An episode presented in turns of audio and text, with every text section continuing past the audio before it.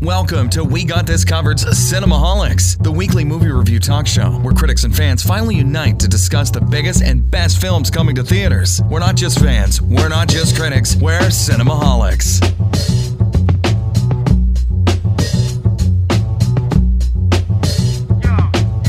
Welcome once again to Cinemaholics, the official podcast of WeGotThisCovered.com. I'm John Negroni from the Internet, California, and hanging on to the Batmobile screaming, my man, before puncturing a parademon, it's Will Ashton. Yeah, yeah. Okay, This let's the most take it down a notch. emotion Well, he's that's, ever uh, shown. It's Justice League. I had to get in character. That's Aquaman. Well, hey, also, uh, you know, Windexing the bat signal per J.K. Simmons orders Oh because, hey, someone's got to do it. It's Soundmaster Maverick Hines. I hate you. I hate you so much.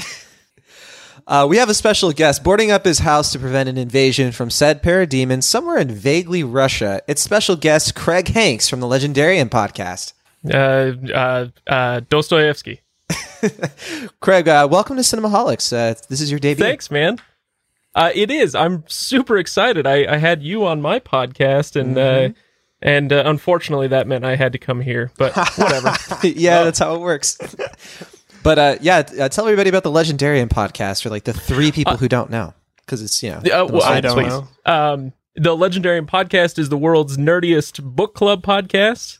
Uh, we do fantasy and sci-fi lit, and uh, right now we are in the process of wrapping up the Wheel of Time, all friggin' 14 books of it. Mm-hmm. Uh, studio. and so that'll that'll end next month. And we just we just read uh, Brandon Sanderson's new novel. I was going to ask, when are you guys going to intense. do Oathbringer? Uh, we already did a spoiler-free review, so you can go check that out. Awesome. Uh, but then in a month or two, when everybody's kind of had a chance to catch up, we'll we'll do our deep dive into it and be all spoilerific and everything.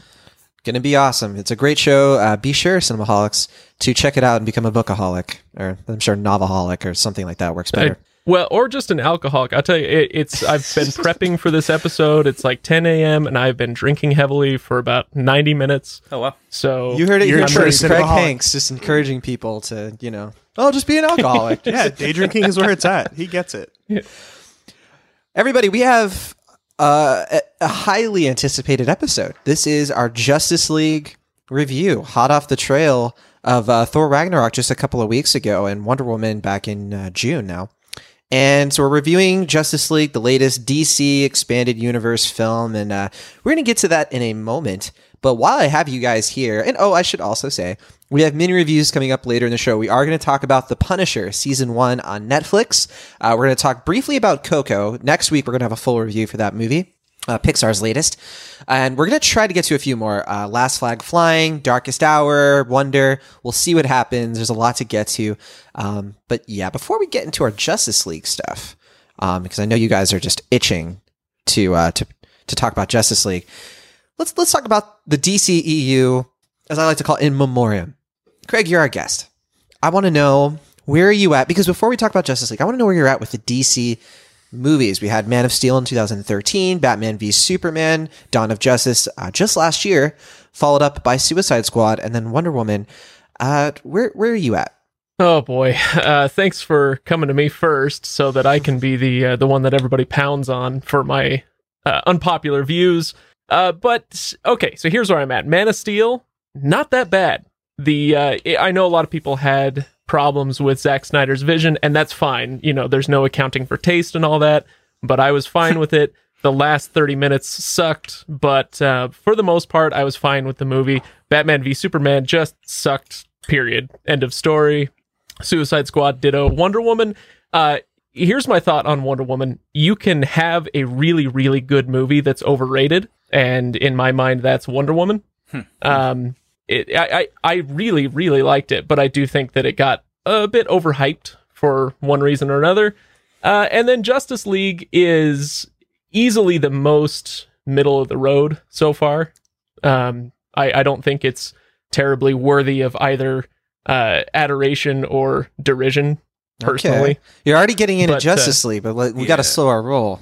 Yeah, don't worry. I yeah, we'll get there. I'm I'm not going to go on right now, but that's uh, so. I guess I here's what I like about uh, the DCEU. At least they brought on somebody with vision. Um, Uh, un- unfortunately, not the Marvel superhero because then they'd be good movies.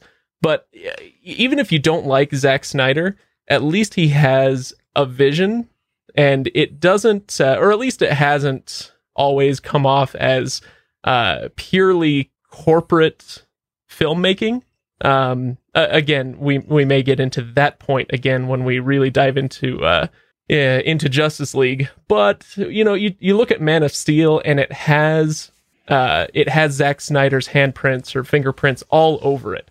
And I really like that because in a world of, um, and now I should put on my trailer voice, in a world uh, of really bland corporate filmmaking, at least he has uh, some sort of artistic vision. Does that make sense? It makes perfect sense.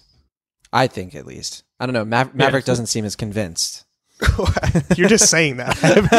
you just had this look on your face. I was like- yawning. Oh. Jeez. I sure I agree. I don't know. yeah. well, you've only Maverick. You've only seen Man of Steel and Wonder Woman now, And now Justice League. Yeah, those are my. and now Justice League. So which one am I missing? Just Batman vs Superman? BVS and Suicide Squad. Oh, Suicide Squad. I, I feel like I kind of got lucky because it seems like the two I missed are the ones that have the most strong opinions about them. Yeah, actually.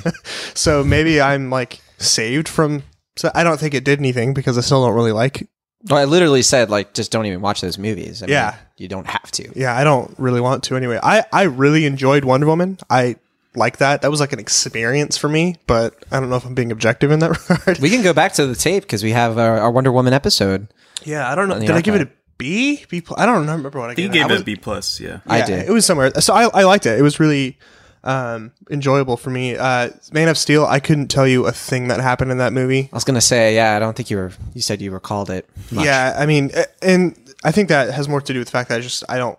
It wasn't terrible, but I don't think it was fantastic by any means. You know what I mean? I didn't I didn't love it. So I've kind of limited experience with this cinematic universe as as far, and only one movie that I've really enjoyed. So I guess that speaks volumes for itself right there. You're you're the closest we have to a casual moviegoer on this in this respect. So, gonna be uh, interesting to hear what you have to say about Justice. I already know what you think, but yeah, we'll- I we'll don't think I've stopped saying it since we saw the movie. yeah. um. Well, I In know. fact, For- actually, hold on. Sorry, yeah. I know I'm not going to talk about Justice League yet, but I think it's funny because normally when we you know watch a movie or whatever, I usually only talk about it with John, and then I wait for the podcast and do our thing. Like I've been so passionate about Justice League, I'm like yelling at people who I'm friends with, mm. like talking about it. Oh yeah. We have a we have a mutual friend who just Don't say his name. Don't give him that because he'll be proud him of it. that. That's what he wants, isn't Yeah, it? he does. He just wants to be name dropped. Mm. Okay. Yes, he doesn't listen anyway, so it doesn't matter. Yeah. We'll say his name is Martha. yeah, it was close. Hmm. Martha Martha has terrible opinions about movies sometimes. Um. Okay. For Is the person me, I think it is. Don't say his name. yeah, don't I'm not. do it. I, don't- I can't even remember his name to be honest. Well, it doesn't matter then. we'll we can't chat. We'll confirm chat or in the deny secret Cinemaholics chat. Okay. Yeah, the Slack we never use. So he's a Something bye-bye tells me man. I'm not going to be invited to that one. Uh, You already are. I sent your invite right now. Oh wow. yeah, it'll be a ghost town. Um, I I brought this up when we talked when we did Wonder Woman, the Wonder Woman episode. I watched Man of Steel, so ready to love it. I remember it was you know 2013, and you know Dark Knight Rises had come out a year before that, and I was just ready. I was ready for a Zack Snyder, you know, vision to to carry on because Christopher Nolan, you know, people forget he was I think he was executive producer on that movie, and it just had this look and feel of like, oh, it's going to be Dark Knight, but with Superman. How could that go wrong? And I was just so bored by it. Like I, I remember in the theater just being like, this isn't great. This is just sort of there. Um, I fell asleep at one point during the slugfest that is the latter half of the second act.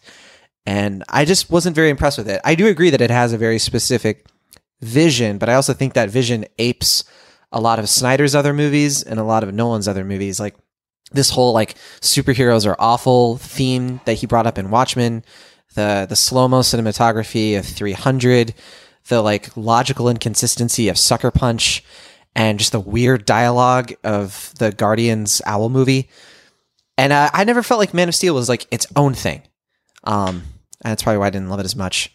Uh, I wasn't as big too on like the Superman killing thing. Like the way that they did that just was like, I don't know. And then they they tried to fix those mistakes in later movies, and like this is a franchise that like always is trying to fix what came before. It it is it is the most comic booky uh, movie in that sense, right? Where every new issue is like, oh, we're retconning, or we're, you know, oh yeah, the the collateral damage of Man of Steel was intentional all along. You know, like we remember the, those types of comic book events back in the early days, right? Uh, but yeah, you guys know I I t- already talked about all this. I hate Batman versus Superman, but at the same time, as much as that movie made me physically angry and made me want to just leave the theater constantly, to me, it's the most. It's probably the most rewatchable of these movies. Like I would- including Wonder Woman.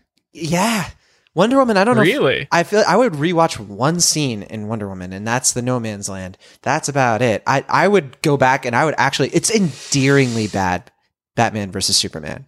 Like I'm, I'm, I'm it's like the almost in the room territory for me. I know Will's not going to agree, but I'm fascinated by how pretentious that movie is. And I would, I, I have rewatched it. I re- rewatched the Ultimate Edition. and It was hard to get through, but I, I, I gotta say, I just there's something about it. It's like I want to, I want to hate it, but it's like my the thin line between love and hate, right? Wait, eh, can I eh, let me throw something in here because uh, I I think I agree with you, but um, eh, maybe I'll just come at it from a different angle, and that's that at least they tried something. Yeah. Um, i- i- they they tried to do something. One of the things about Marvel movies for me, as long as you don't mind a little comparison, is that they're all good, and very very few of them uh, drift into great territory. And that's, uh, but also very few of them drift into bad territory. And that's because they always play it safe. They rarely try to say much of anything because they don't want to alienate anybody, I think. Um, uh, pretty fair to Batman v say, yeah. Superman and, and most of the DCEU doesn't quite fit that mold. They at least try to do something. Now, usually they fail. Uh, but I, I was thinking about this with um, it, it, I, I pardon the tangent, you guys, but last year did you see the Lobster with Colin Farrell? Oh, did we watch The Lobster? We still talk about it sometimes Okay. sometimes. yeah. Mel. John and I, we bring it up a good bit. I, I think about that movie every once in a while because I hated every last second that I was watching that movie. I hated everything about it, but I still talk about it. I still think about it. I really loved that I saw it uh, because it elicited some sort of reaction from me. So when I came out of like like Thor just a couple of weeks ago uh, is a great example, or most of the Marvel movies, I come out of it and go, yeah, that was fun, and then three weeks later, I've forgotten most of it. Uh, but with the DCEU movies, whether I loved them like Wonder Woman or I hated them like Batman v Superman, I remember them. Uh, if that makes sense. So I, I really Yeah. appreciate that Yeah. at least. I wouldn't go that far with Wonder Woman, but I do remember BVS, sure. Or and I definitely wouldn't say that about Suicide Squad. Well, that's true. Suicide Squad is kind of an aberration. by design. Yeah, I think I think I'm really agreeing with you on some stuff here. Uh, I, there's just something about these movies. They, they they're they're they're bad, but like they're they they do have ambition. They do go for something. I think, uh, and we talked about it, it's fine to compare to Marvel because that is the standard to which the DCEU has been measuring themselves. And as much as I, I really enjoy the Marvel films, we talked about this with Thor Ragnarok a couple weeks ago. I think that they're almost just designed for opening weekend pleasures, not for true film analysis and like recollection. And a few of them do like transcend that. I mean, Guard- I would say Guardians of the Galaxy and you know Captain America: Winter Soldier are two of the big highlights there of just Marvel movies that are just they they, they do stumble into that great territory, and the Avengers. Uh, but yeah, uh, Suicide Squad. We don't even have to get into detail on that one. It's such a blip. Doesn't really contribute anything to Justice League here. And uh, you guys know what I think about Wonder Woman. What about you, Lash? What is your in memoriam for the DCEU? Okay, so I haven't really made it a secret that when I saw Man of Steel, I really liked it. I mean, I found it to be like a very transcending experience. Now, I understand where some people are coming from. Can understand some complaints about where they took the character of Superman. I can understand uh, what people didn't really enjoy about the tone and some of the clunky dialogue. Uh, and I've only seen the film once, so I, I made a ranking of the films and I put it at number one. Some people uh, asked me about it, and truth of the matter is, I've only seen it that one time, and I had that experience with it, and so that's my only real point of comparison at this point. Uh, but I no, I mean I really agree with what uh, you're saying, Craig, because um, I don't know. I just feel like that movie, even for all its faults, and I'm going to say the same about Batman v Superman because that's a movie I do like, despite the fact that I agree, John, that is a little pretentious and a little uh, overeager for its own good.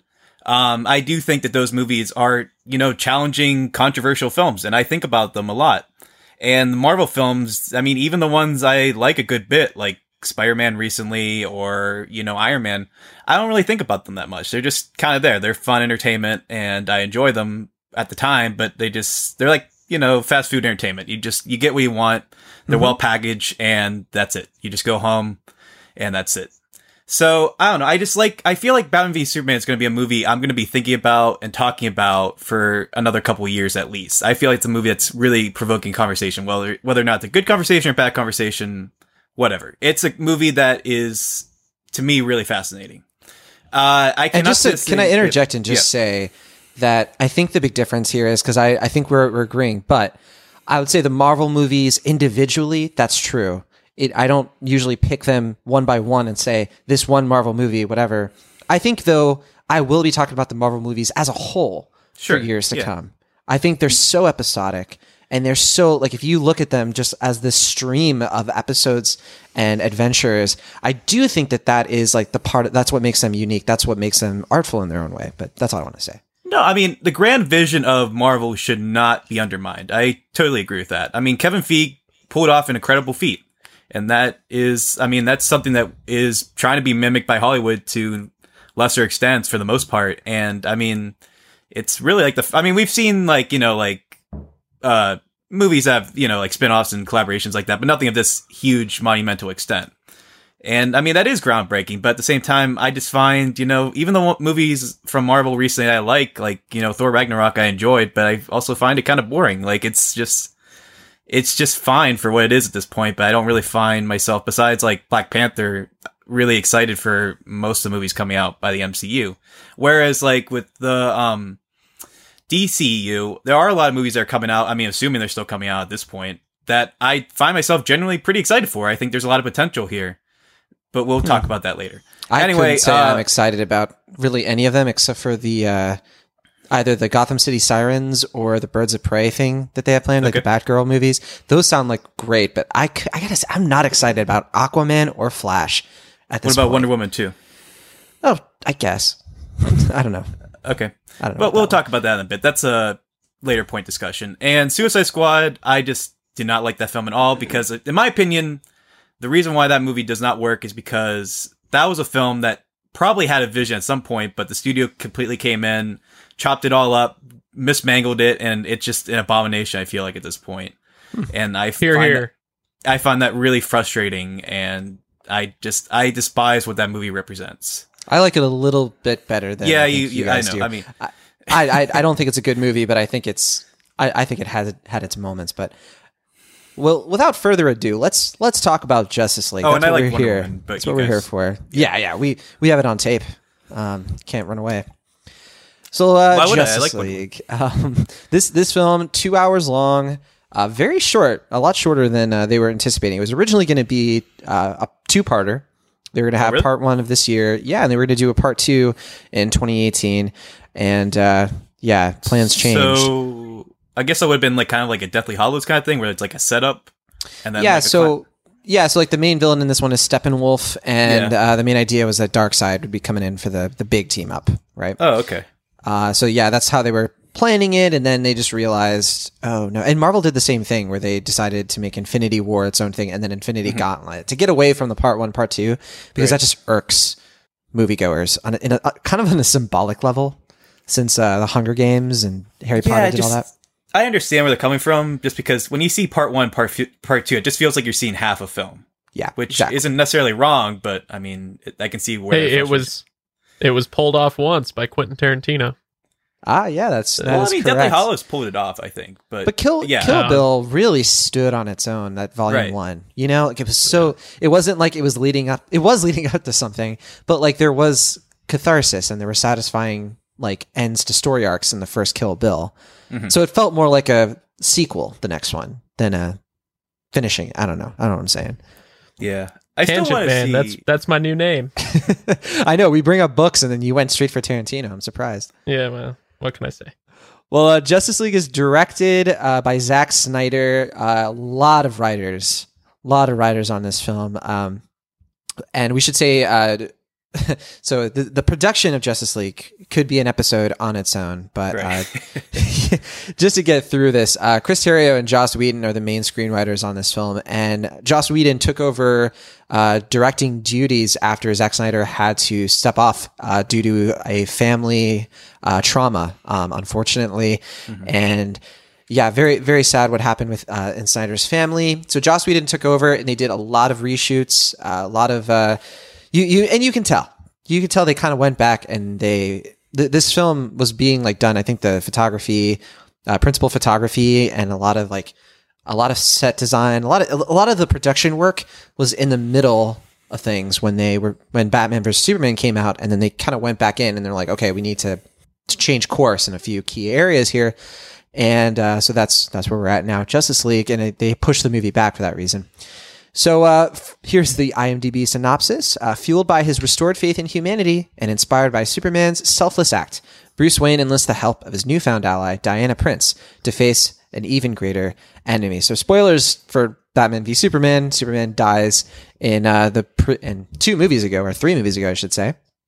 Uh, the movie stars Ben Affleck, Henry Cavill, uh, Amy Adams, Gal Gadot, Ezra Miller, Jason Momoa, Ray Fisher, Jeremy Irons, Diane Lane, J.K. Simmons, and uh, Ciarán Hinds. Uh, oh, and sorry, Amber Heard and Joe Morton. Yeah. gotta gotta get in those uh those extra characters there. So starting with you, uh, Will Ashton, what did you think of Justice League? Uh, I'm just gonna cut to the chase. I find this movie really frustrating. Um, just because I am somebody who was giving the DCEU the benefit of the doubt. I'm someone who, you know, for the most part, championed them. I mean, I understand that they were in a rough spot. They keep getting like compared to the MCU. They keep playing second fiddle. But I wanted to see what they were going to do with this. I, I mean, I consider the Justice League, you know, a composite of some of the best superheroes ever. I mean, I just, I grew up more on DC comics than I ever did with Marvel. So I have more of an emotional connection to these characters. I'm way more, I mean, just on the principle, I was way more excited about the idea of a Justice League movie than I ever was about the Avengers. Uh, but I just, I mean, this is a movie that clearly was just like Suicide Squad, taken over by the studio and just turned into just whatever they felt was necessary, which was that, hey, just whatever Marvel's doing right now with the Avengers, just basically do that. So we are basically so Batman became sort of like we we had a somewhat defined character from him, in my opinion, in Batman v Superman, where he was this disgruntled older Batman who uh you know kind of lurks in the shadows. He's not really up for fighting crime, but he kind of feels the need to. And this movie, he's just basically the Iron Man stand-in. And he's like supposed to be dryly funny and like kind of the core of the group, but he's like so alienating and so like unpersonable that just does not really work in my opinion. Gal Gadot is fine, but she is not really given the exuberance I felt like she did, had in uh, Wonder Woman.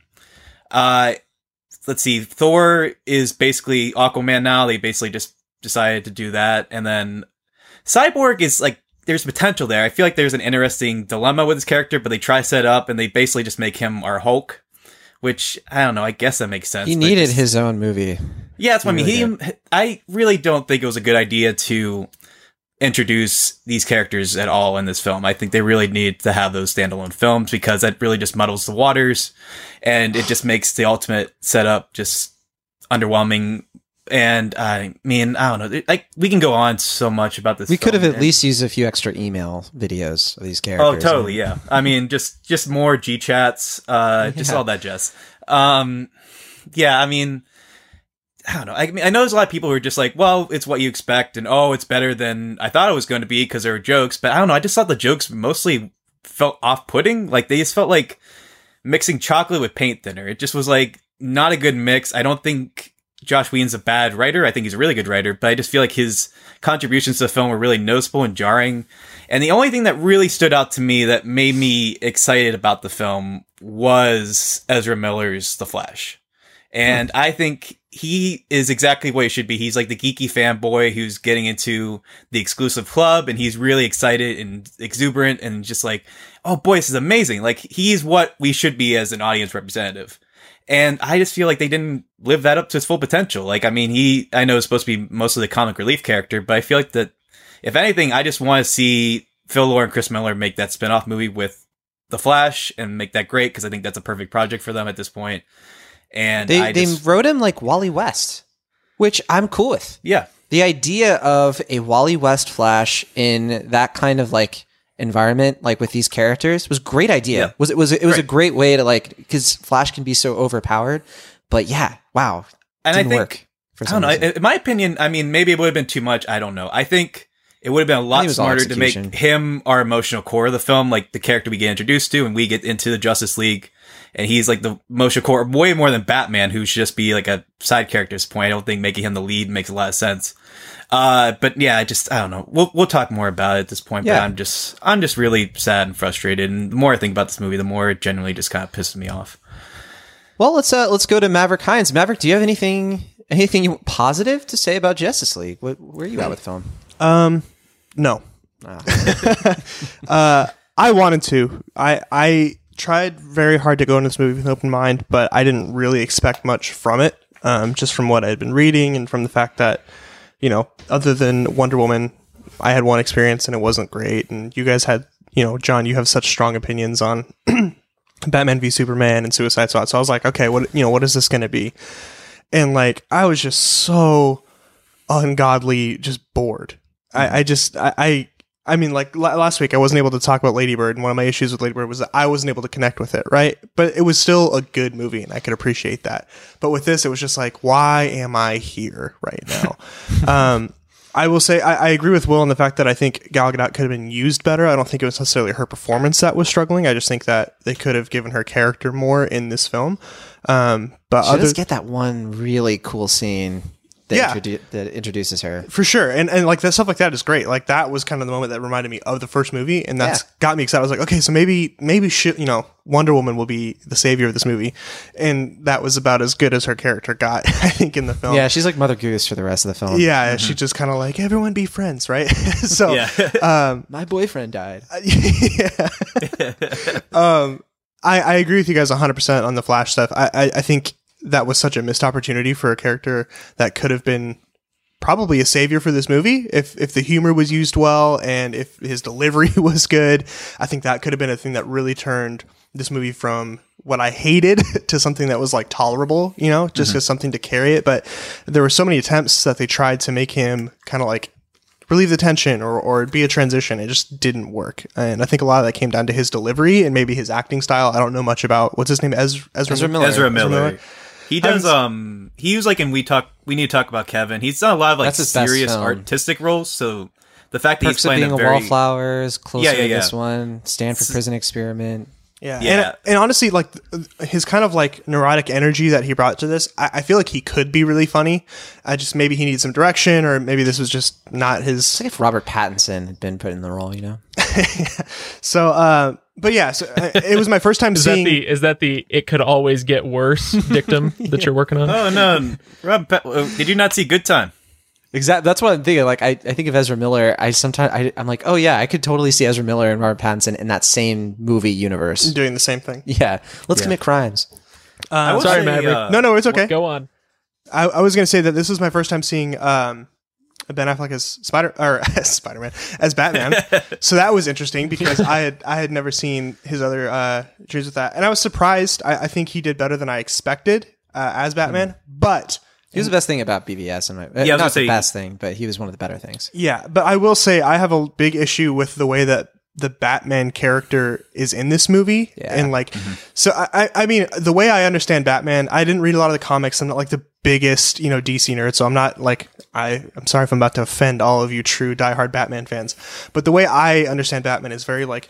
It's very secretive. He's very protective of his identity. Right. He's very like, I don't play well with others. Oh all that kind of stuff. And like, he was just like saying Alfred's name in front of bad guys. He's Yeah. like, he's like, hey everyone, I'm Bruce. It's me. You want Right. to hang out? They're in a boating village, and he's Yeah. and like literally Aquaman is saying his name. You're the Batman, Bruce Wayne, and Yeah. like everyone's just walking around like whatever. Yeah, and that kind Yeah. of stuff really bothered me because it's like that's so not Batman. You know what I Right. mean? Like Batman needs to be darker, and maybe that's just because I was How so. has he do- how has he kept his identity secret for 20 years? right? He's like, I've been doing this for twenty years. Like you told the person on the bus that you were Batman on the way here. like, how are you?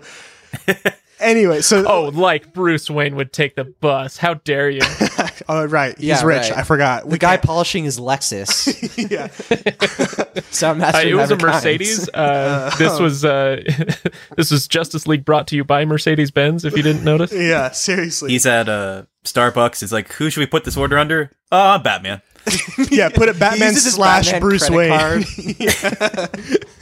Never leave home without it. Never leave the cave without it. so stuff like that really got me where it was just like you know if this is supposed to be you know their big movie i feel like you should honor the character more right at least with batman um, cyborg i didn't care about at all i think you guys are right it's stuff like original or uh, standalone movies with cyborg and uh, aquaman could have done uh, this movie well because i think we needed that as far as like investment or even understanding kind of their story. Like I, I didn't care about Aquaman at all. I thought Jason Momoa was just trying to be like the cool guy in his entire time. He was He just trying to, succeeded. yeah, I mean, Yeah. I guess, right? And you're like, I'd yeah, I, party like with the- him. I have tattoos and I can take my shirt off at any minute. Like, yeah, cool. I guess I don't know. nobody will stop me. Yeah, so like that was that was uh, I almost said Thor. That's funny, but that's that's Aquaman's character. He had It's the best like lifestyle before he got roped into things. I mean, just you know, yeah, I guess sure. We saw Atlantis for like half jump a in second. it, get some whiskey, save a life. You know, like yeah. I did. Live in the I love that shot though, where he's like chugging a whiskey, like it's like a Corona Light or something. I thought that was Oh, like I with, wish the uh, movie had more of that. with less- Icky Thump playing in the background. Sounds like Yeah, you yeah, really, yeah. yeah. Sounds like you really want an Aquaman movie. Will Ashton. Yeah, I mean, yeah, I do too. I, mean, I, guess. Okay. Anyway, Anyway. jerks. I'm just kidding. Um. So yeah, th- long story short, I just I didn't I didn't enjoy it. I was very much ready to go. I think at one point I was like, John, like how long is this movie? And then I looked and it had only been an hour, and I was like, oh, this is a problem. We didn't, and we didn't watch the post credit sequence. Um, we were both Which ready one? to leave. Oh, I The- thought we the did. Last one, we watched one of them. oh, I didn't know there were two. Yeah, I, Wow. I, I read about it online, and That's how you know it's an issue when. John doesn't stay for the post credit thing. He'll I rope will- me down I will into a protest. seat. He's like, "You staying? We're watching the scene." um, yeah. So long story short, I don't think it's worth anybody's time at all. I don't. I did not enjoy this. Before we get to you, Craig, I do want to point out something really quick here with uh, the films, the the reshoots, cutting out so much. Uh, I think uh, Jordan Hoffman on Twitter, uh, great great film reviewer. He yeah, he, great. he posted he posted a smash cut of all of the scenes and all of the trailers that didn't make it to the movie. oh, really? And it's ama- it, and he made the comment. He was like, "I can't believe like I don't think I've ever seen a movie with so much cut from it from that was featured in the trailer." So and you see it Rogue like, One. A lot of the Ray yeah, Fisher, say yeah, Rogue One's close. One, maybe Fantastic Four. Um, Ray Fisher, yeah, they don't show any of his backstory from when he is like a t- this teenage athlete and how he gets to where he is, and I think that's a big like that's something you really need for the character. And a lot of the timing stuff was really off, but um, I don't know. Well, I mean timing from like when they watch the videos of the characters in Batman vs Right. Superman. But anyway, uh, I just wanted to point that out. Craig Hanks, what did what did you think of Justice League overall? Oh boy. Um, I, I think I got to this earlier when I was talking about the DCEU in general, but it, it's basically forgettable. It's not great. It's not bad. It's not really even good. It's it's just. I, I got home. My wife said, "How was it?" And I said, "Well, yeah, it it was. There were moving pictures. I mean, it was definitely a movie. um, It happened. but it, it, it happened. Yes, that happened. It is was finished. the first thing I said to my friend when I when I got out of the theater. Uh, okay, but seriously though, um, it was fine. I was also bored. I can't remember who said that exactly, but it I was bored through most of it. Uh, even or it maybe especially the action scenes were uh, boring because they lacked any emotional resonance. Uh, once again, tying it to the Marvel movies, uh, somebody mentioned we we have by the time we get to the Avengers, we have like eight or ten movies where we've gotten to know all of these characters. Uh, we know their backstories. We know what their motivations are. We know why we should care. And so when there's that shot in the climactic battle of the Avengers, when the camera circles around them all and they're all standing back to back, that resonates. There was none of that in this movie. They they didn't earn a Justice League movie before they made it, if that makes sense. Um, so so there's that. That's kind of like the really really high level feeling that I got from it. But getting down into the nitty gritty, I totally agree with Will. Uh, Gal Gadot needed more to do. Uh, she was such a delight in Wonder Woman, and they really toned her character down in this one, as far as that kind of bright-eyed, bushy-tailed uh, feeling you got from her in Wonder Woman. Um, so I, I, was a little disappointed in that, and actually, I disagree that uh, I disagree with Will on Ezra Miller's Flash. I didn't like him um, because I it felt way too much like uh, Spider-Man: Homecoming to me. Uh, like they were trying really hard to have their own little Spider-Man in the group. Um, it didn't didn't feel like it fit. It it was like you know it was added after the fact, and it, it almost felt like all of Do his you- scenes were reshoots. Do you mean So- uh, Spider-Man and Civil War? N- uh, well, I mean either way. Okay. I just mean that that kind of style of uh, Yeah. comic relief, uh, teenager character kind of thing. Um, I, I will tell you one thing that I did like is uh, Superman's character in this.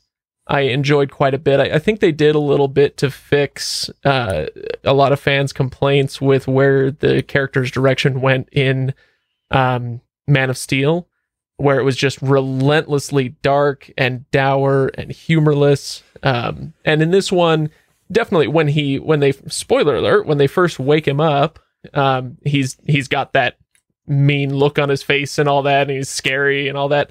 But once he settles in, it's very much uh, a step toward the Superman that we all know and love. Uh, he even makes his little quip. Uh, they leave out the American way because they want to play this in China, but they do the truth and justice thing at the end. He's uh, he says, uh, "I love truth and I'm a big fan of justice," and punch the bad guy in the face. And uh, you know, I kind of I like those little Superman moments. Um, so that was that was nice, I guess. Uh, Batman, frankly, I, I'm not a comic fan. Uh, I didn't grow up reading them. I don't have anything against comics, so nobody misinterpret me, but I just didn't grow up reading them.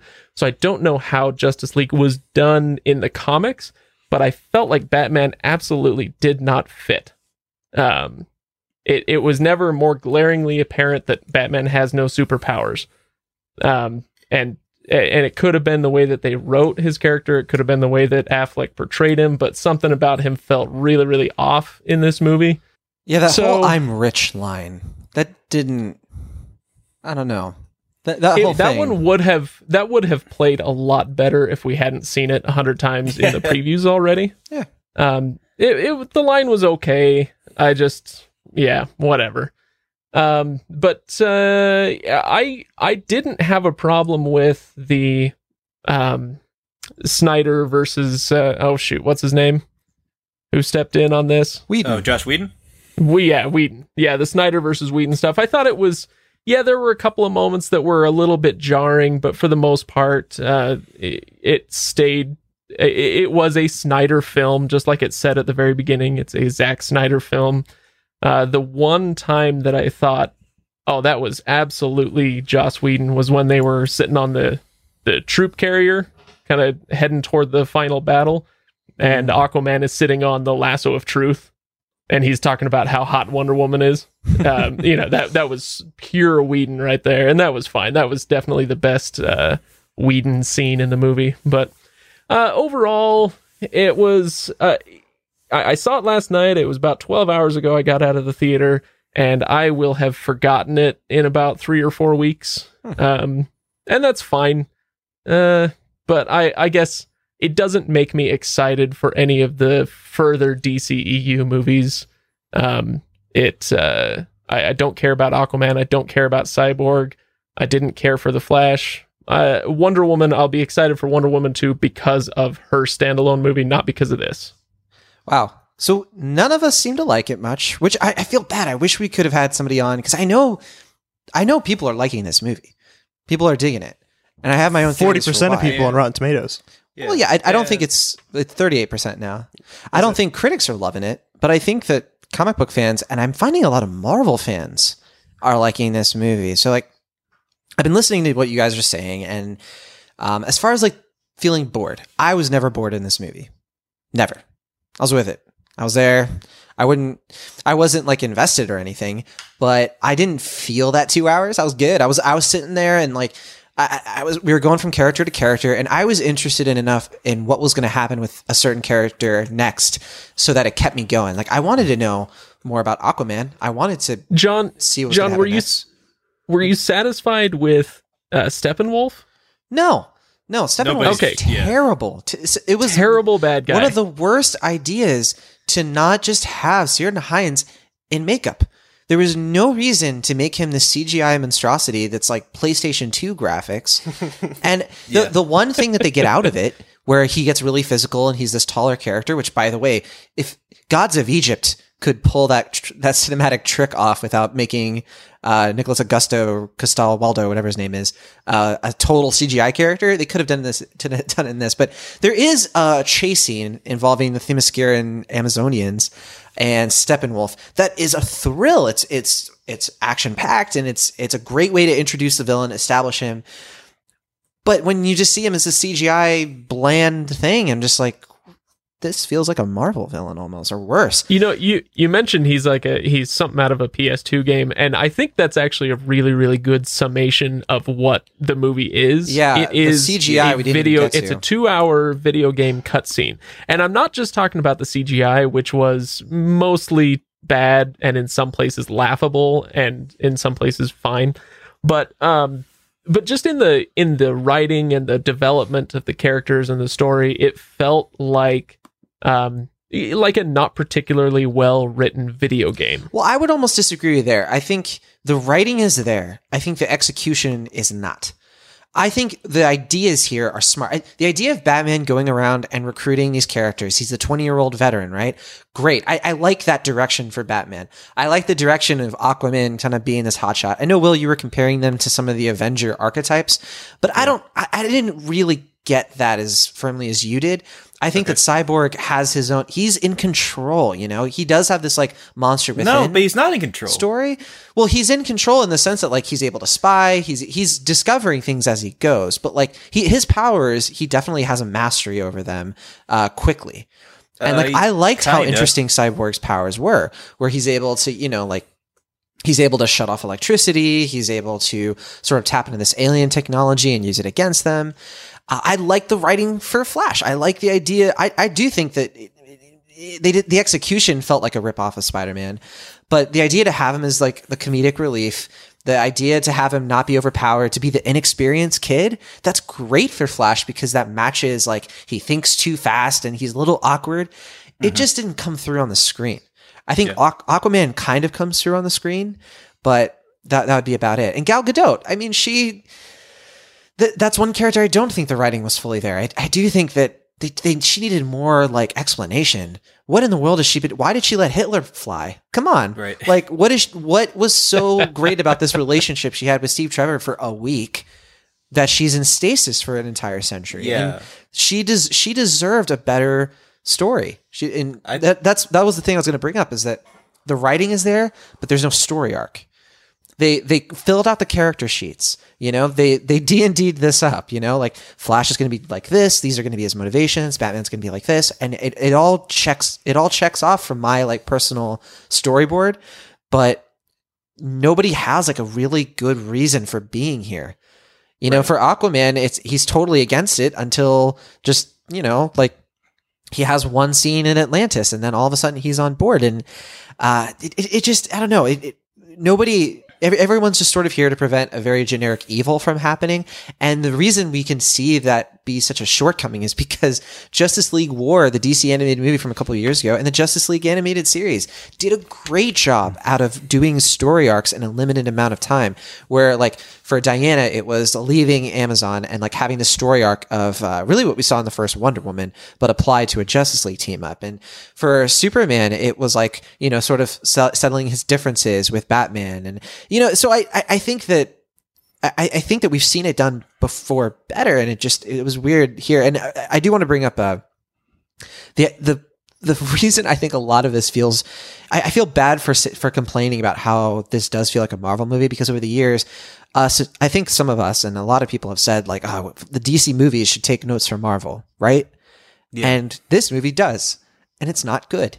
Right. And I've No, always they, I've always disagreed with that sentiment. Be I- your own yeah. thing. I Right. think I think we're in agreement there, and I think Will, you said that you've championed that of like let these movies be their own thing, and I've always been a fan of like as well of like you know, and I've always said that though that there are Marvel things that they should do a little bit better, like uh, maybe in terms of like understanding the characters better, but.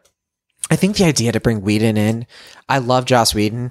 He he he's responsible for the Avengers, a, a milestone uh, in superhero hero, superhero films and in films in general. But he just he, he, it, that's it shouldn't be that simple. It, it's like that whole thing where they're bringing Bendis into the DC movies. He's like the guy who really brought the Marvel comics together, and now they're bringing him into DC to work with Geoff Johns. And I'm like, why would you do that? Bring in new talent. Bring in somebody. If you want to shake things up, you don't have to like steal from the other side. Let those movies be their own thing. Um, and I- it, it just, yeah, the, the, the mishmash in this movie between the, the Marvel sentiments and the Snyder vision. I, I agree with Will hundred percent with the idea that this movie doesn't have its own vision. And that's why I don't respect it. I don't, I, I don't have any sort of like strong feeling toward it. I'm just sort of like, it's the, it's an averagely, it's an average movie that's poorly made in a lot of ways. Um, and, and there's one other thing I want to bring up. Uh, the, these movies, these DCEU movies, I don't know what it is. Wonder Woman is the only exception. They make some of the weirdest mistakes, like editing plot hole mistakes that no, like other superhero movies, other movies just don't make. Like Aquaman, what was that the first time he was in Atlantis? Did I did I misunderstand that? Because he has this whole scene where he goes down there and they're like, "It's you, you're here," and, and I'm like, "Well, yeah, wasn't he there before? Like, what has he been doing?" Did anybody catch that? Like, did that make sense? Yeah, no, I. I am right with you on that one, Well, man. I I was like, oh, are you here in Atlantis? Okay, well now you're gone, but like, what?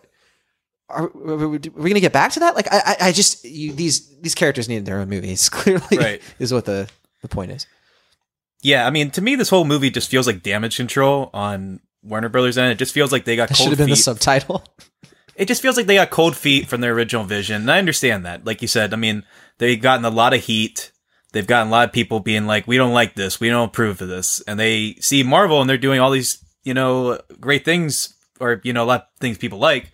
And they're like, well, we just copy their homework, you know? And it's just like, it just, it just feels super apparent to me that they just don't really have any confidence or any idea what they want at this point. And it just, it's annoying because I think the individual characters here, I think they're cast well, and I think they can be better in their own indi- individual films. That's why I would rather at this point, the best thing would just be to separate from the Justice League, just let each individual person do their own movie, and just focus on making good films. Like, don't focus on this continued universe thing at this point, because I think that's just hindering their chance of success.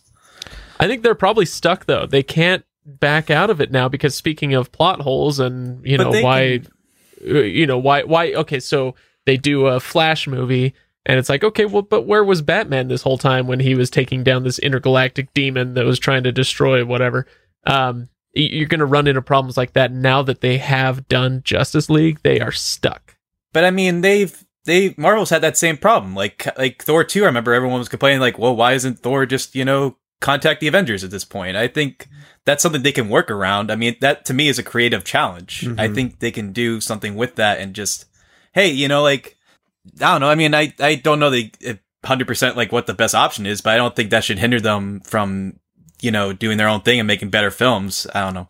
That's my opinion. you're wrong you're wrong Oh. I you need you to be wrong All right. I've been Well, wrong uh, before, and I'll be wrong again. well, let's get into our final thoughts and grades, and uh, and just finish this thing out, I guess. So, uh, starting with uh, our senior reviewer, of course, WeGotThisCovered.com, Matt Donato. He gave Justice League a two and a half out of five stars. That is a middling grade. Uh, Justice League is a sloppy team up film that doesn't even take time to properly introduce pivotal mem- pivotal members of its titular team. But when you're playing a dangerous, also ill advised game of catch up, these are the risks. Um, so it sounds like he's pretty close to where we're at. I feel bad. I, I wish we had a positive opinion to represent here. Um, I know there's plenty out there, uh, but we'll we'll link to that review, of course, as always in the cinema homework. But starting with you, Maverick Hines, what are your final thoughts and grade for Justice League? I don't really think I have any more thoughts to add to it. I think we've we've said everything I could. This is a C minus movie for me through and through. It's I like I, I agree with you, John. I think that uh, there are people who are going to enjoy this just from the fact that it's it's an action, you know, superhero movie, right? There's always something to find in that that some people can connect to. Just wasn't for me, and I don't think it was good. And there was just too many issues to ignore. So it's a it's a solid stamp C plus or C minus. Do you think it's in a step in the right direction? Uh, I guess that's a tough question for you. yeah, yeah, yeah. I, I don't think I have enough exposure to this to. Let me posit that same question then to uh, Will Ashton. Yeah. Uh, I think I don't think it's a step in the right direction, but I think they can fix this. I don't think it's the be all end all of this. Uh, what they've created. I just feel like I don't know. I, at this point, I'm not really even like mad at the film. I'm just frustrated because I can see the stuff in here I like. I can see what people are enjoying out of the film, and I'm glad people are enjoying the film. Honestly, I mean, I was just talking to uh, Matt Serafini, you know, the co-host of my other podcasts, and he, uh, you know, he liked the film a lot. And he understood the the criticisms and stuff, and we had a good chat. And I'm glad that you know comic book fans are enjoying the film. I just didn't enjoy it. I don't think it's a good film at all. It has a high I- cinema score, B plus. Yeah, I mean, like I said, I mean, if people are enjoying it, that's you know, I don't want anyone to be miserable. Uh, you know, I just think that there's so much potential here. This is like the team up of the best superheroes ever, and they just it just made it all wimpy and pointless. Like, I mean, the fact that you call a Justice League movie boring and pointless, that just it just makes no sense to me. I I mean, it's better than the tabloids are saying, just because, like I said in my review, it's not a spinning wheel of fire at the moment. So, I mean, I guess that's a step up, but Yeah. uh, I just at this point, I don't know. I'm just I'm really mad at this point, but I think they can do better. I give it a C minus as well. All right. Uh, I did, before we get to Craig, I, I did find two positive reviews. Uh, Richard Roper, Chicago Sun-Times, gave the film 3.5 out of 4 stars. That's the highest I could find.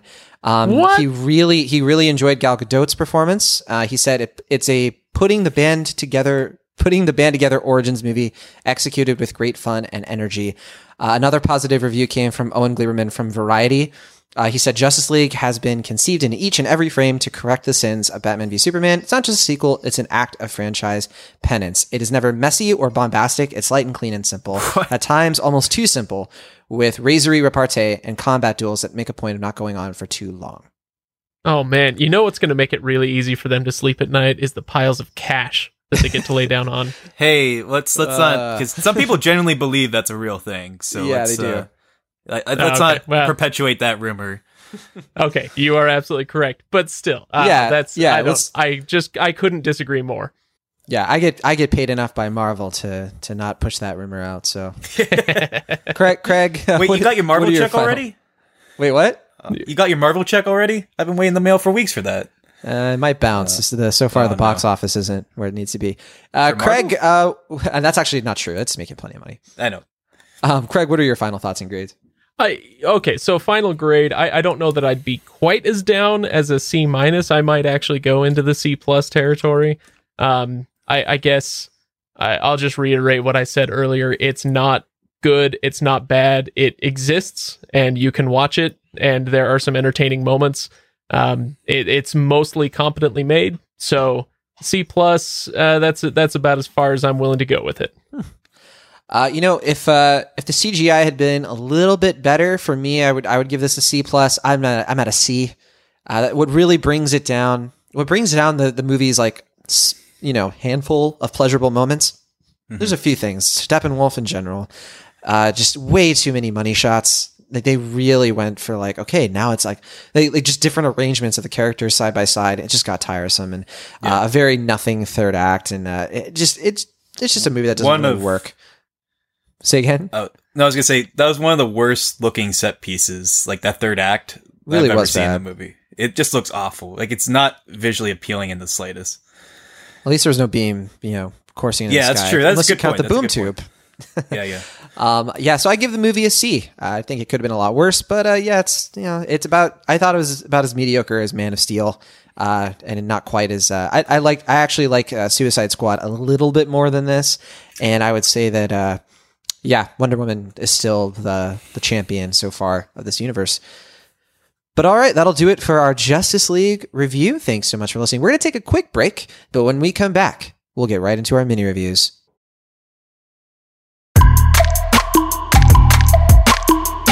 All right, let's get into our mini reviews. We have quite a few for you guys, and then we'll finish the show as always with what's coming soon to theaters. Starting with uh, The Punisher season one on Netflix. Uh, so that dropped this weekend. Yeah. If you are a fan of the Marvel Netflix shows, uh, this is the most recent. The Punisher is not a defender. Uh, by title um, explained is you know that's pretty obvious, but uh, Jon Bernthal uh, returns as the character we saw in Daredevil season two. Did, did you watch Daredevil season two? Will? No, actually, I still haven't finished season one. But the thing Oh, is that the reason I started Daredevil was because I wanted to get to the Punisher part. Because Yeah. the Punisher, I mean, we were just talking about how on DC I'm a big fan of that, which is true. But there are two Marvel characters I absolutely adore, and that's Spider Man and the Punisher. The Punisher, when I was a teenager, Yeah. was like my favorite, like absolutely one of my favorite comic book characters ever. And I was really looking forward to seeing this show. One of So, my favorite comics of yeah, all yeah. time is uh, the Punisher versus the Marvel Universe. Yeah, I mean, great. what a beautiful, you know, what a beautiful, disastrous storyline. Um, I, I love the Punisher as well. I, I actually, I didn't even bring this up, but I grew up on DC comics more so, uh, as well. I, I never was the biggest fan of Marvel comics. I have quite a few actually, and I, I've lately been getting into some of the X Men ones, uh, some of Mm-hmm. the more recent X Men uh, comics. They're weird, uh, super Yeah, yeah. weird. I just read one where uh, so Scott Summers is president of the United States, and he's married to Emma Frost, and then Emma Frost is erased uh, from existence by Jean Grey. it, it, it is this crazy like X Men is just nuts. Um, anyway, Yeah. I just love when comics get really crazy like that. Like, Mm-hmm. you ever hear about the one, it's not X Men, but the one Hulk comic where uh, everything about his head turns into Hulk except for his head?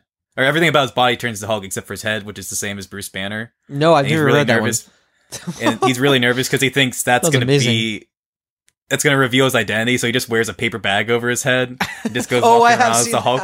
that. yeah. Uh, um, yeah, but anyway, Uh, the anyway, Punisher. the Punisher, the Punisher. I, I'll have a more complete. I'll have more complete thoughts when we review it, when we, we talk about it um, on our next episode, uh, which we're going to be doing a little bit earlier because of Thanksgiving. But uh, you know, I I am really really mixed on this show. It is a very difficult thing to watch. I, it's just a, it's a show filmed with a lot of gun violence, a lot of mm-hmm. PTSD. It's very political, and it's a lot of Jer- Jon Bernthal just being this slow, methodical, angsty guy who just at any moment will snap. And that's really what the story is so far. About two episodes in, and it, it just it's it's just a traumatic show and I, I find myself just not wanting to be in it. Like i just i don't know if i just even want to after all of these mass shootings and after Yeah. just everything going on in the world right now like because there's a lot of like war crime stuff going on here a lot of like references to afghanistan and just the world already being such a scary place. I'm having a hard time justifying this show to myself and saying i should be spending my time invested in this show. And it might have worked it might work a little bit better if i was more like i really want to see the punisher come through this but the frank castle in this i i, I don't know there it's it kicks off with his mission being complete he's he's gotten he's punished all the people involved with his wife and children's death right Great. and so then the show just he just doesn't have that direct he doesn't have that focus anymore. And without that, you just sort of have this really miserable mass murderer running around doing nothing. And I I, I just so far I'm not into it. And I I'm going to get through it uh, just because I hey, but honestly, if I didn't watch these shows for reviews and like stuff like what we do, I, I think I would have stopped after the first episode. I, I don't think I would have kept going with it to be totally honest. That's interesting. I mean, I have heard, very, like you said, I've heard very mixed things about it. Everyone seems to have a different opinion on it. Some people it really like it.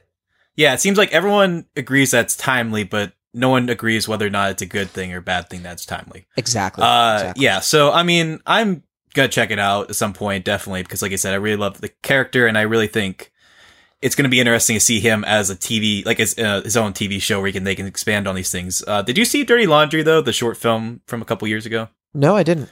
Okay, it's um, it's a guy that did um, Castlevania and a couple other things. Hmm. Uh, he brought back Thomas Jane, and it's just like a, I think it's about twelve minutes. Ron Perlman's also in it, and it, it seems like it's kind of dealing with a similar thing where he is just going through life. Like the dirty laundry part of it is just him. All he's doing is just going across the street to uh, do his laundry, and as he's doing that, there's these gangs that are messing with these people doing these really horrendous things, and he has to kind of weigh the options of whether or not it's worth That's the almost Punisher. exactly the first episode of The Punisher.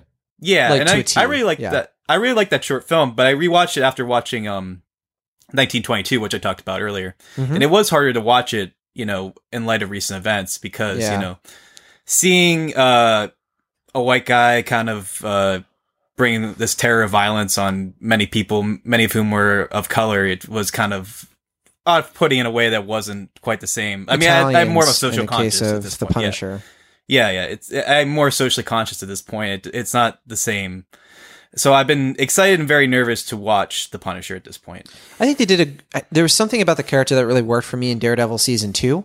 Uh, I think that I think you just need to have the Daredevil in that dynamic. When you have Frank Castle leading it, uh, it, it was it's been off putting to me, and I I, I get why people would disagree with that because they might be like you like really like the Punisher comics. I never was that into the Punisher comics. I, I've read plenty, and I, uh, you know, I love. The, but that, that's the thing. I mentioned Punisher versus Marvel Universe.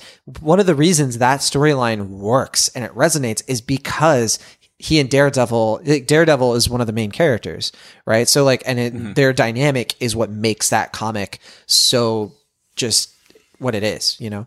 Yeah, because So- uh, they're kind of black and white personalities, but they Exactly. have yeah.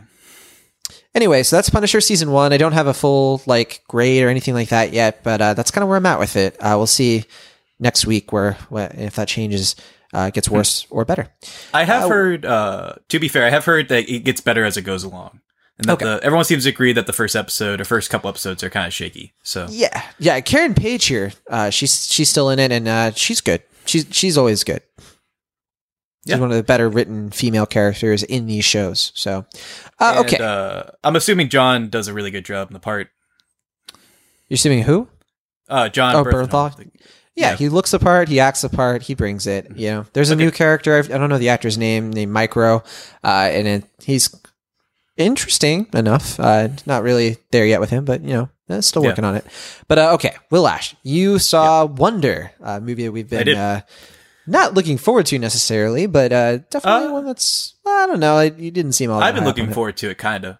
Yeah, um, because it is uh, the not the sophomore film, but the follow up film of uh, Stephen Chbosky, I think is his name. Uh, I always say wrote- Stephen Tobolowsky by accident. So yeah, I did. like Tobolowsky. yeah, Uh, yeah, yeah, yeah. No, um, he wrote and uh, made the film adaptation for "Perks Me a Wallflower," Yeah. which is a film that I mean, I know it, it touched a lot of people for understandable reasons. I'm in the film in the background because he's from uh, Upper St. Clair, which is like a few neighboring uh, suburbs from my hometown. Uh, that's So your that that's your claim to Ezra Miller fame. Yeah, actually, yeah. Um, I'll have another story about that later. Um, did you read yeah, this? so- did you read the uh, the novel by uh, No, RJ but I actually have it. I bought the book. I just haven't gotten around to reading. it. I was actually thinking about it after I saw Wonder, but I just have too much other stuff to read, like Killer Joy.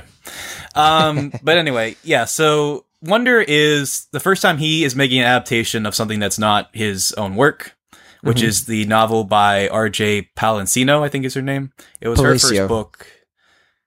Yeah, there you go. It's uh, I don't know. You didn't read the book, right? I haven't. No. Okay, yeah, I just read it recently. It's um, it's like a middle or middle school book about uh, a kid that was born with uh, this uh, facial dysfunction, which um, TCS, right? something like that. I, I it, it's a big long word, and I don't Collins syndrome, I think. I think yeah, I think that's the uh, they don't call it that in the book, but that's basically what it is. Okay.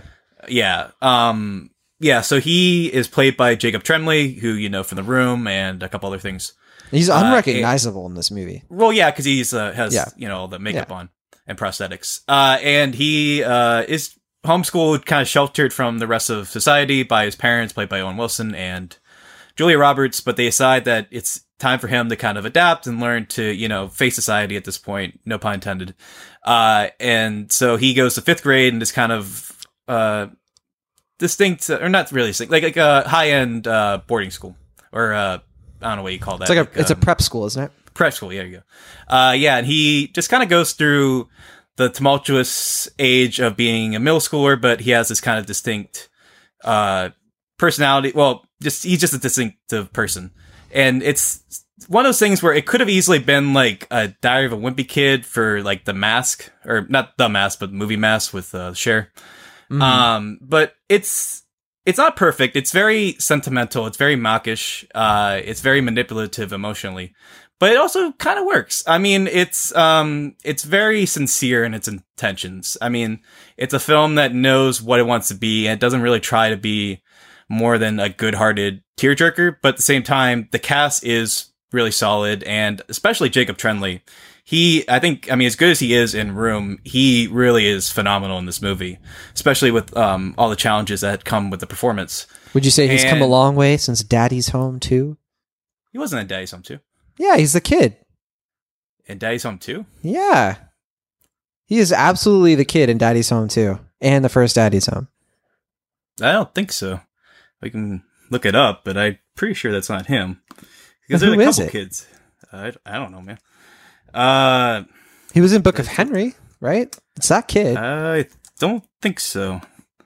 He was in the Smurfs movie, so I know that. yeah. But It looks uh, if it's not him, that looks just like him. um, I think you're mixing up your kid actors here. Uh, let's see. Let's what's all Jacob Tremblay been? I'm sorry that we're delaying this, but uh, he was in Oh, okay. Owen Vaccaro. Yeah, I think that's who you're thinking of. They look so was- similar. He was in Shut In and The Book of Henry. You're right, but he was not in any of the Daddy's Home movies. I, I apologize, No, but okay. not in like a like serious way. I'm just I'm not Okay. really worried about it. you just get your kid actors mixed up. Yeah, yeah. That's all right. But anyway, no, All he's amazing in this movie. Um, what was it? All kid actors look the same. You said it, not me. um, so yeah, no, I mean he's really good, and you know Owen Wilson and Julie Roberts. I don't think they're actors that necessarily like, disappear into their characters, but they know how to bring a certain like personality to their parts, and I think they fit very well in these individual roles. And uh, Mandy Patinkin's in this, and he's very good as well. Oh yeah, Uh, one of the just- teachers, right? Uh, he is the principal, but then the one guy from Hamilton, uh, I think he played Aaron Burr in the show. Mm-hmm. He is a teacher. Um, I forget his name. I feel bad. It's David something. Um, yeah, I mean, everyone in the cast is good. I and it's you know it's just a solid movie. I think it's it's more of like a good rental than like something you need to see. But if you're looking for like a good you know like emotional movie to watch with your family, especially over the Thanksgiving holiday, I think it's a pretty good film. uh, I give it you know a good B minus. Nothing like must see, but you know if you're looking for a good charmer, it's definitely better than Justice League. Yeah, see, I would have seen it, but I just feel like watching the trailer, I, I saw it. So I yeah, I- it is better than the trailer because the trailer brings out like the worst qualities of the film, Ah. and I think it's a film that you know if you watch it, it, it doesn't quite seem as like manipul- manipulative as it looks in the trailer, or Okay. at least it brings the emotions more honestly, I guess, or a little more. Is it weird? out. Yeah, Is it weird seeing Owen Wilson though and Julia Roberts as like a couple? couple. That just seems weird to me. Yeah. just because like I would just never think to pair the two of them together, Uh, yeah. but it's- yeah, I don't know. Um, I don't That's know. I mean, the one, the one thing I did. I mean, this is one of the things that like I don't know if you could really work around this if you're making a movie of it, but I did like in the book that they they make a point not really to describe how he looks or that they kind of like the descriptions change a bit so you can have your own interpretation of what he looks like. And I feel like that's something that's obviously lost in making a film because he just looks the way he looks. yeah. Uh, but you know, I mean, I don't know honestly how you could work around that if you're making a film, like unless you make it all in like POV. But yeah, I don't know. Like I said, fine film. If you like, if you like the book or you're looking for something heart tugging for the holiday, then I'd say check it out. Sounds good. It'll keep you warm in the cold weather. Um, I'm just going to talk briefly about Coco because I talked about it last week, but uh, we we forgot to mention we we recorded mini reviews last week, and they included Coco, Last Flag Flying, a few other things. But our, our audio messed up, and so we lost all of that. Uh, but our, our Coco Also, uh, episode. sorry, what? I was gonna say also I talked about Daddy's Home too, and all you Yeah, really yeah. know is that it sucks. Uh, and that Jacob Tremblay is not in it. Uh, So Pixar's Coco, uh, their latest film, uh, comes out next week, and in perfect timing, The Incredibles two trailer uh, teaser just came out uh, today. I've been Yeah. kind of watching it while I'm supposed to be paying attention to this podcast. Sorry, but um, It's it's a it's a very fun trailer. It's I'll great. say that. It's yeah, very- I just very- love Jack. Jack is such a great character. I'm so glad that he's coming back. we know you're a big fan. Uh, Yeah, but yeah. anyway, I mean, uh, I was wondering yeah. if they were going to make him an adult or like a teenager, or like an older child. But I'm kind of glad yeah, they, going to be a baby. they they announced a while back, yeah, that this is going to be like a direct continuation. So yeah, uh, like an interesting after I think choice. the first one. yeah, Yeah. Okay. uh, picks up right where it left off. yeah. So, uh, so Coco, you know, I'm, I'm not going to get into too much detail because the movie comes out next week and we're running low on time anyway. Uh, but I just wanted to say, uh, and Will, you've seen the movie now at this point too. Yep. This movie is just wonderful. I, I love it. it. It comes out this Thanksgiving. Please please do yourself a favor and if you like pixar movies you have nothing to worry about. Go see this one. It's it's a beautiful film about dia de los muertos and it is just a film that is about a lot of things. It's about family. It's about remembering the past. It's about uh, how death can be a celebration um, not in a way not in a tacky way.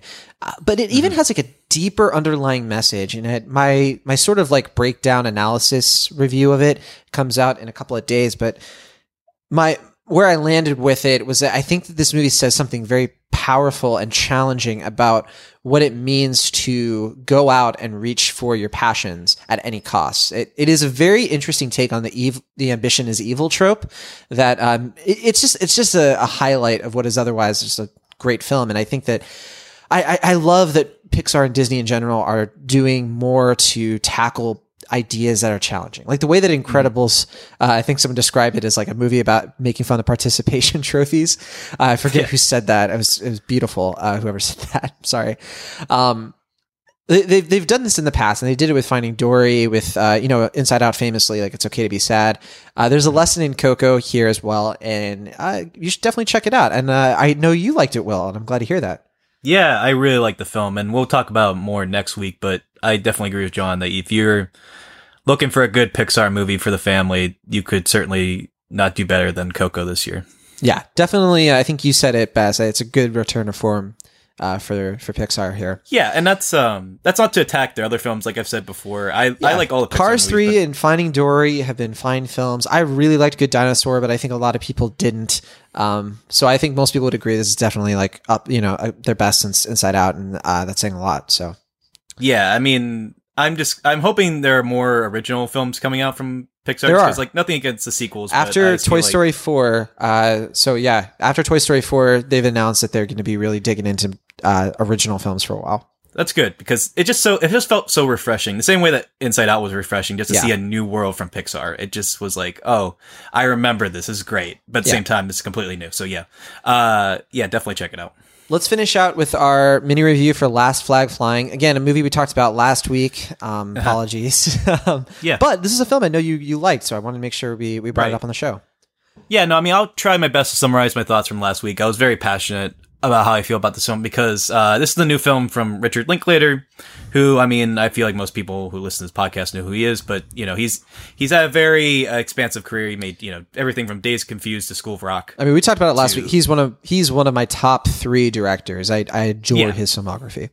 Yeah, he is. I mean, it's not like his movies are like super pro- like they're not like technically super proficient or anything, but they he just makes good quality films. Like every one, uh, most of his films, even the ones that are pretty risky, are at least interesting. Yeah. And Last Flag Flying is no exception. It's um considered a spiritual sequel to The Last Detail, which is a Navy film from I think the 70s or 80s with Jack Nicholson. Mm-hmm. Uh, you don't need to see that film though. I haven't seen it yet, and you can follow the film perfectly fine. Uh, what it is, it's um, it's three veterans who uh, fought in the Vietnam era and one of them is played by Steve Carell, one's played by Bryan Cranston, the other is played by Laurence Fishburne. And they're brought together because Steve Carell's uh, son, who's also working, or he was, you know, drafted, he uh, is recently deceased, and also Steve Carell, his wife, passed not long after, or not long before, I mean. And uh, he just doesn't really have many other people in terms of family or friends, so he connects with these people. He uh, met at a very different point of his life. And it's just them kind of reflecting on where they've been, what's uh, becoming of the country. Because the movie takes place uh, during the Iraq War, which yeah, is 2003. Like early, yeah, early 2000s. Uh, and it's, I mean, it is technically a period piece, but it is very timely and very relevant for our time. Um, I feel like this movie isn't really getting a lot of praise. I mean, it's it's being liked. I mean, I've seen a lot of people yeah. like the film, but I haven't heard a lot of people like love. It's gotten it. good reviews. Yeah, but I feel like it's one of those movies that's gonna maybe not do well because like not many people are like, oh yeah, you gotta see Last Flag Flying. Everyone's like, oh that was a good movie. Everyone's great. Yeah, yeah, seventy four percent on Rotten Tomatoes. Right, which is a shame. That's kind of the same boat that uh, Wonderstruck was in a couple yeah. weeks ago. Uh, and I actually really like the movie. I think it's maybe not one of Linklater's best, but it's you know just as good as some of his other movies.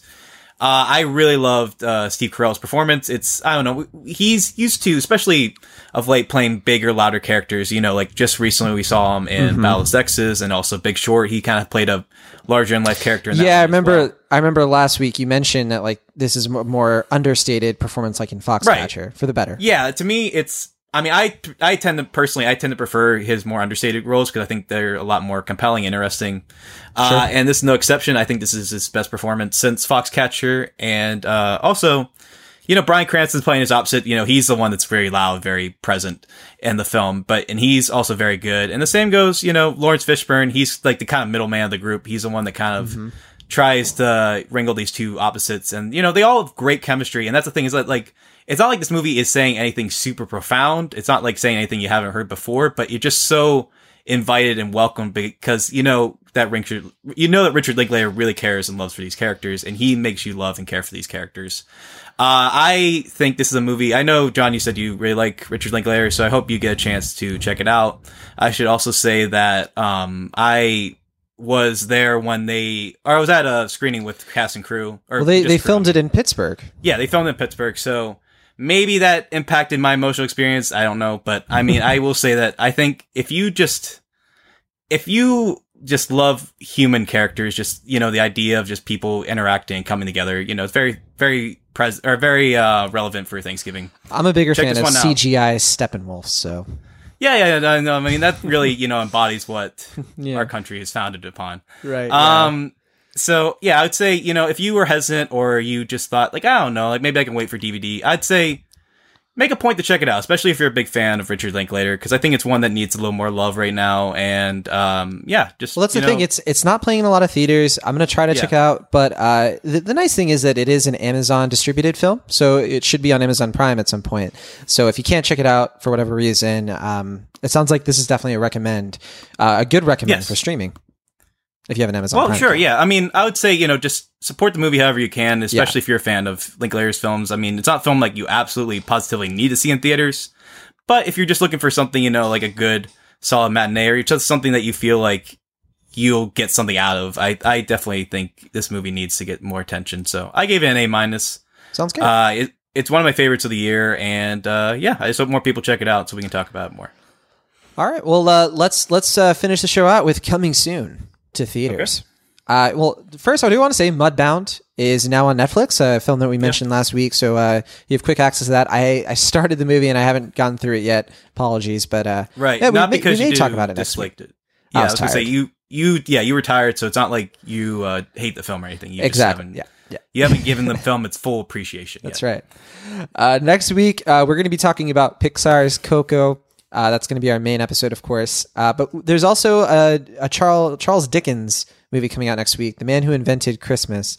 I don't mean as in like Charles Dickens wrote it. Um, Right. No, Dan Stevens about- stars yeah. in a movie about how Charles Dickens wrote the Christmas Carol. Uh, in the movie, he's like a budgeting artist who, or writer, novel writer, who has to come up with uh, just this a new bestseller, however he can, and it, it looks like a very trippy movie. Uh, Really? I'm not sure. It just, yeah, it's a Bleecker Street production. I, it just looks like uh as he writes it, like the characters like interact with him, they come to life. Oh, that's and fun. yeah, it, it looks it looks different. That's kind of why I'm interested. That sounds like another movie that I can't think of right now, but I feel like there's another film where like the characters of the authors work. I was thinking that I didn't dig into it, but I think you're right, and uh, Yeah. it's a bit of a it's a bit of a thing. Um, Maybe I'll remember it later in the episode. I don't know, but something it sounds similar to something else I can't think of right now. anything's possible. Uh, Darkest Hour also comes out next week. Well, you've already seen it, and uh, you're going to Yep. be given a mini review for it next week. Uh, I'm going to try to check it out as well if I can. Uh, but yeah, looking you're really forward to seeing for it. Yeah, yeah. Uh, Darkest Hour, I think, is like in the is definitely being looked at as uh, a Best Actor contender for Mm-hmm. Gary Oldman. Uh, we had our little debate about that. Not debate. Sure, yeah. that's a can of worms we don't Well, I mean, get into. I think we both agree. Yeah. Uh, for those of you who don't know, yeah, Darkest Hour is a uh, new biopic, bit of an Oscar baity biopic in some ways, uh, about Winston Churchill. And you know, watching The Crown on Netflix, uh, I've been getting into it with uh, season one, and I gotta say, I'm I I really like John Lithgow as Winston Churchill, so I'm very curious to see how how how Oldman takes on the role, and I, I I'm I'm I, I'm surprised. I didn't. I thought Lithgow as Churchill was a terrible idea, and but watching it in the Crown, I'm like, yeah, all right. Uh, Lily James is also in this movie, so instant Oscar. And uh, what's his name? Uh, Ben Ben uh, Mendelsohn is in it. Yeah, Um, go. yeah, he's in it too. And Kristin Scott Thomas. Uh, last and definitely not least, we have "Call Me by Your Name." Uh, so that is coming out limited, and we should say "Darkest Tower" and "Call Me by Your Name" are both limited release films. And uh, yeah, absolutely excited about this one. This has been on the at, at the top of my list for a while. Uh, Kristen Lopez, I think, has already seen it, and uh, she was on the yeah, show last she week. she loved it. Yeah. Yeah, so definitely, uh, definitely worth checking out. This film is from Italian director uh, Luca Guadagnino. I'm definitely not saying that correct, but uh, uh, but it's said being it, it premiered at Sundance, and I mean, people are calling this thing a masterpiece. So, Mm-hmm. uh, it's about a, a young boy who lives in uh, Italy with his American Italian family, and uh, he sort of like he he falls in love with an older American man played by Armie Hammer. So, uh, a very interesting romantic film, and uh, it definitely is being heralded just for its its tone, its writing, and just uh, the beauty of Italy in this film is uh, what people are. It's really getting to people on it. So, uh, Mm-hmm. definitely, hopefully, we'll be able to check that one out and talk about it next week. Yeah, yeah. I'm very excited to see it. Well, that'll do it for our mini reviews. wait, isn't and, uh, uh, isn't uh, Roman J Israel coming out too next week? It already came out, limited Uh, release last I- week. We talked about it, but yeah, we talked sorry. about it in our coming soon from last week. But yeah, Yeah, that's it. Right, yeah. it never came out, did it? Um, anyway, so thank you as always for listening to Cinemaholics. Uh, we really appreciate your listening uh, to our show. Uh, don't forget to subscribe on Apple Podcasts, Google Play, Stitcher. Thank you all of you who've been leaving reviews and ratings. We seriously appreciate it. And you guys have been doing such a great thing with that and uh, really helping us expand the show and reach more people. Uh, don't forget if you want to connect with us, we're always we, we love talking to you guys about movies on the Facebook page, our Facebook community page, Cinemaholics. Uh, you you guys you guys have some pretty great movie opinions, and that's where you can go if you want to really flesh out your cinemaholic uh, muscles. And Yeah. then yeah, and uh, then we're always on Twitter too. So reach us on there if you have any questions, feedback, email us cinemaholicspodcast at gmail.com. Special thanks again to Craig Hanks of the Legendarium podcast for being on the show. Don't forget you can check out his podcast anytime. And uh, seriously, it's a fantastic listen I, for book lovers. Uh, it's it's it's easily one of the best book clubs you can be part of.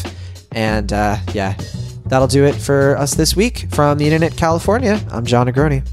And from the internet, Pennsylvania, I am Will Ashton. See you next time. Bye.